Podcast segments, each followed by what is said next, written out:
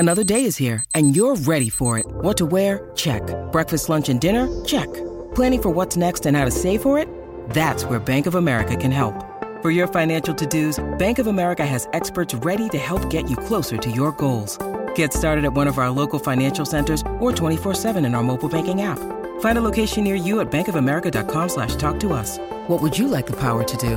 Mobile banking requires downloading the app and is only available for select devices. Message and data rates may apply. Bank of America N.A. member FDIC. When you need mealtime inspiration, it's worth shopping Kroger, where you'll find over 30,000 mouthwatering choices that excite your inner foodie. And no matter what tasty choice you make, you'll enjoy our everyday low prices, plus extra ways to save, like digital coupons worth over $600 each week. You can also save up to $1 off per gallon at the pump with fuel points. More savings and more inspiring flavors make shopping Kroger worth it every time. Kroger, fresh for everyone. Fuel restrictions apply.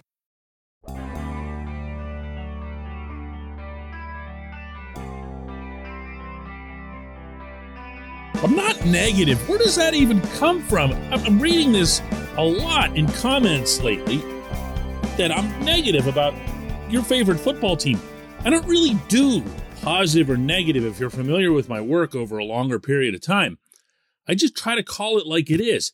And for anybody who does think that my default mode is negative, maybe I've got a little bit of a surprise for you today. Good morning to you. Good Monday morning.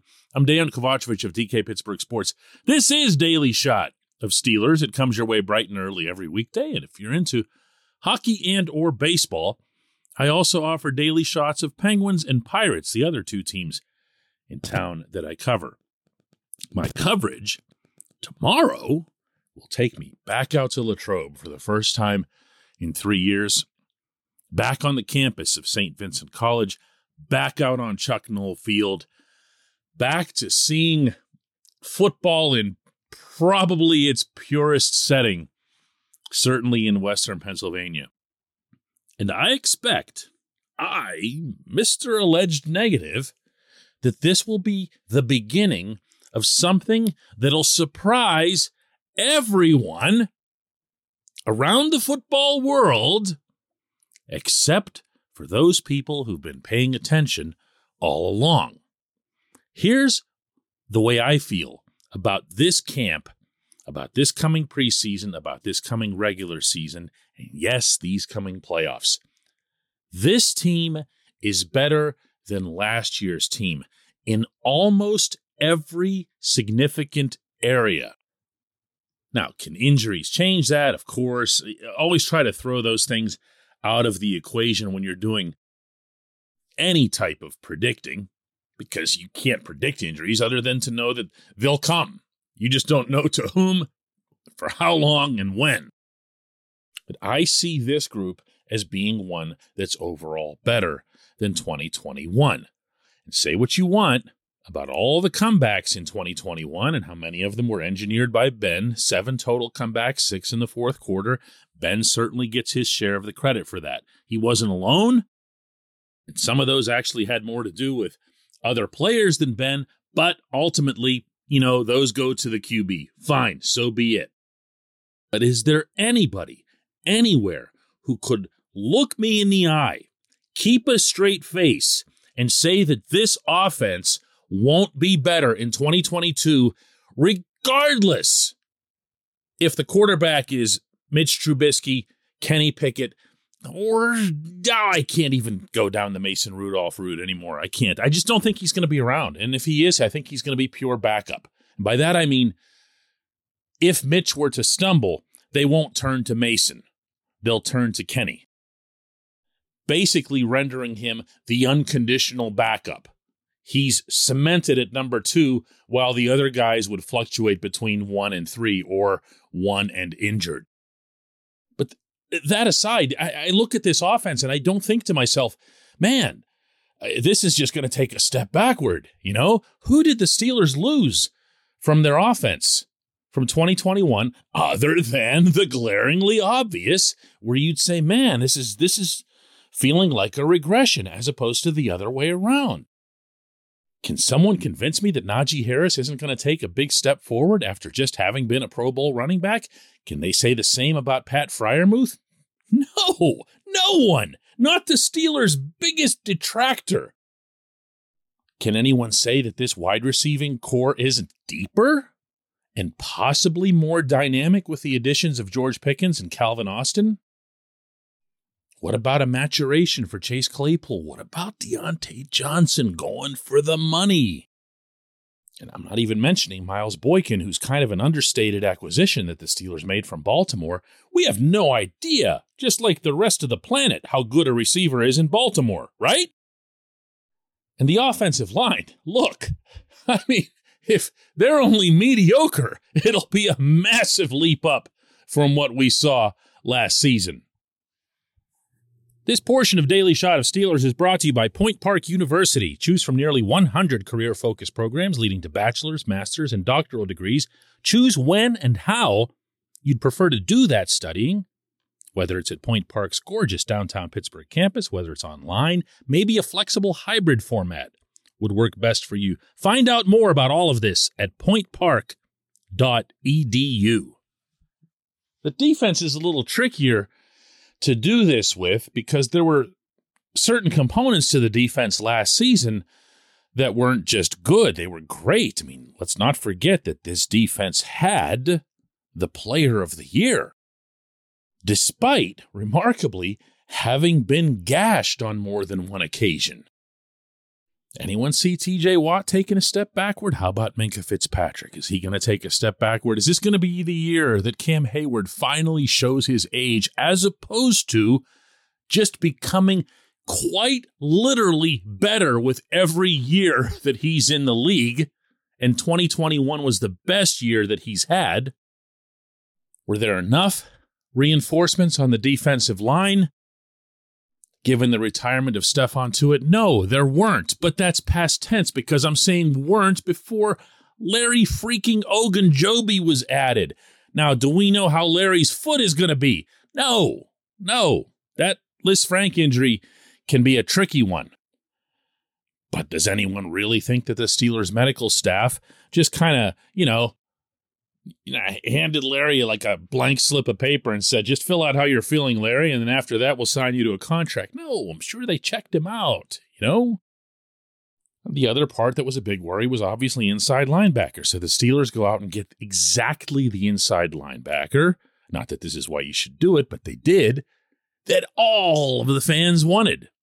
Everyone wanted Miles Jack. He was the guy. All right, well, here's Miles Jack. And by the way, here's another year of recovery for the number 10 overall pick in the draft from a couple years back in Devin Bush. Let's see how that comes together. Whatever it'll be, it won't be a backward step. That doesn't even make sense. The corners, could they regress? I mean, I guess outside corners. One of them is new, Levi Wallace, coming from Buffalo, but he comes with a solid reputation, which is what you want out there. It doesn't have to be sexy. It just has to be someone who does the job that prevents the splash. We all liked what we saw of Akello Witherspoon, but let's say one or the other stumbles or goes down. Well, you still got Cam Sutton on the roster. Cam Sutton, who's dynamite inside, has shown that he can also play on the outside now. That's a plus. That's a feather for him. It's also a boost to the defense as a whole. Will the corners be worse? It might feel like that if they get exposed early, because you'll be missing and talking about the loss of Joe Hayden. But did you notice that nobody's doing much of that now? Just keep that in mind. The safeties are the same safeties. Where is this regression? Where is it? I know where it is, and everybody wants to talk about it. It's just that it's at quarterback, because a big name is no longer there. A name that you're used to seeing is no longer there. That's unsettling. It's unnerving. It really is. I'm not going to lie about that. You imagine what that's going to be like Wednesday, even, when those guys go out there for their first practice and you're like, where's Seven? But what seems to be forgotten here, or ignored, or not even known to those on the outside who are forecasting this doom and gloom for this team, is that the comparison point that you need to make is not Ben Roethlisberger, the body of work, to whoever his successor is. It's Ben Roethlisberger from 2021 who couldn't/wouldn't throw deep, who couldn't/wouldn't move out of the pocket, who couldn't/wouldn't execute play action, unlike every other offense in the NFL. I believe that even at that position, with no disrespect whatsoever to Ben, even at that position, the team just might be a little bit better. And bear in mind that for all these other predictions to come true, the ones that have the Steelers with 5-6 wins, whatever it is, the quarterback position has to be what brings it all down. I'm not seeing that. When we come back, J1Q.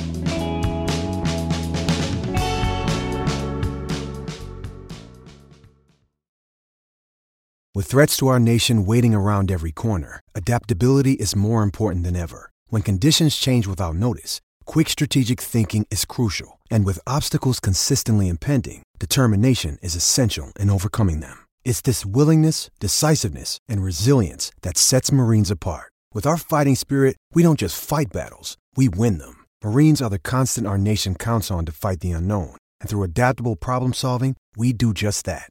Learn more at marines.com.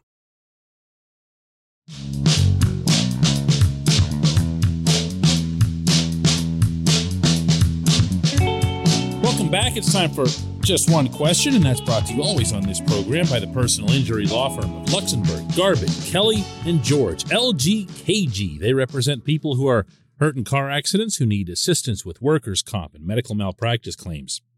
The attorneys at LGKG have been designated super lawyers, capital S, capital L, for the past 15 years. And yes, that is a real thing. The super lawyer designation is reserved for the top 5% of all attorneys in Pennsylvania. Learn more about them at lgkg.com or by calling 888-842-5454. And today's J1Q comes from Cole, who asks, it doesn't even feel like the Steelers drafted a first-round quarterback this year, does it? And I got to tell you, Cole, when I saw your question, when it came in, my first reaction was, I have no idea what you're talking about. My second reaction was, I might have some idea. And then ultimately, when I picked it to be today's Q, I think I know what you're getting at. Because when you have a first-round quarterback, generally speaking, when you have someone that the organization brings in, there's a lot of fanfare, there's a lot of buildup, there's a lot of projecting and envisioning of what the offense will be like based on that player. And I can see that most fans right now probably aren't dissecting Kenny Pickett highlights from Pitt's ACC championship year last winter. Do you know what I'm saying? I don't think you're looking at him and going, oh yeah, this is our guy. He's going to be our guy. Because the first time you see Mitch Trubisky run out of the tunnel to all those yellow seats, you're going to be thinking, that's our quarterback. That's our quarterback. That's the guy we're supporting here. That's the one we're going to get behind. So emotionally, no, it can't be similar to what they experienced, for example, in Cincinnati after they drafted Joe Burrow. Different circumstance. Joe had all kinds of buildup. Joe was also from nearby in southern Ohio. Yeah, I know Pickett has his own local tie, but Burrow had months and months of that because everyone knew the Bengals were going to be picking first. Everyone knew the Bengals were going to be picking him. And everyone knew that the next time the Bengals set foot on the field, he was going to be the guy. This comes with a very different feel. It's not as much fun. It can't be. But I'll tell you what, I'm going to back the Steelers if this is the way that they go on this. Because I hate to keep harping on this because now I'm going to sound like Mr. Negative again, but the first three games aren't going to be a picnic. Can even the negatives and the positives all agree on this one? All right. I mean, if the Steelers go 3-0 by winning at the defending AFC champions stadium, meaning, of course, the Bengals, and then beat Bill Belichick and the Patriots, and then go up to Cleveland on a primetime game and beat them. I don't care who their quarterback is or whatever. They've still got a pretty good defense, and it's still, you know, AFC North football and all that other stuff. If the Steelers get through those three games 3-0, that will have been a very, very pleasant surprise, and I'm probably understating that. Now, what you don't want, if you're the Steelers hierarchy, is to have Kenny Pickett fed to the Lions right off the bat. He's had just a couple of months to dig into the playbook, to dig into what it's like to face NFL defenses just in shorts and those great gazoo helmets. Never mind a full training camp. Never mind preseason. Never mind an actual, honest-to-God Sunday kickoff in front of 60,000, 70,000 people. I think he can get there. I think he can get there in a hurry, not just because he's 24 years old, not just because of what he did with Pitt, but he just has a natural maturity about him. He doesn't come across, Kenny doesn't, and he actually never did in his time at Pitt, as being someone who'd get flustered or left behind. So when I've guessed, and that's all it can be, that if things didn't go well with Mitch early on, you bring in Kenny on the white horse. Maybe you do it for that home game that follows those three games against the Jets. You know, it's free W week. See, I say stuff like that, and everybody gets real mad because, you know, what about Oakland? Yeah, okay, there was Oakland. And there have been a few others, too. But that's a team you should beat. And if you want to get your kid entered into a setting where he can have the most success, you have it at home, you have, yeah, look, I'm taking this too far. But this situation with the quarterbacks was never going to be smooth and perfect. Primarily because, unlike the Bengals, the Steelers weren't blessed with having the number one overall pick. They had to go at number 24. The fact that Kenny fell the way he did, actually all quarterbacks did, just might be a blessing, but it's never, ever appeared as if it would be one that would pay off right away. I appreciate the question, Cole. I appreciate everyone listening to Daily Shot of Steelers. I am going to Latrobe tomorrow.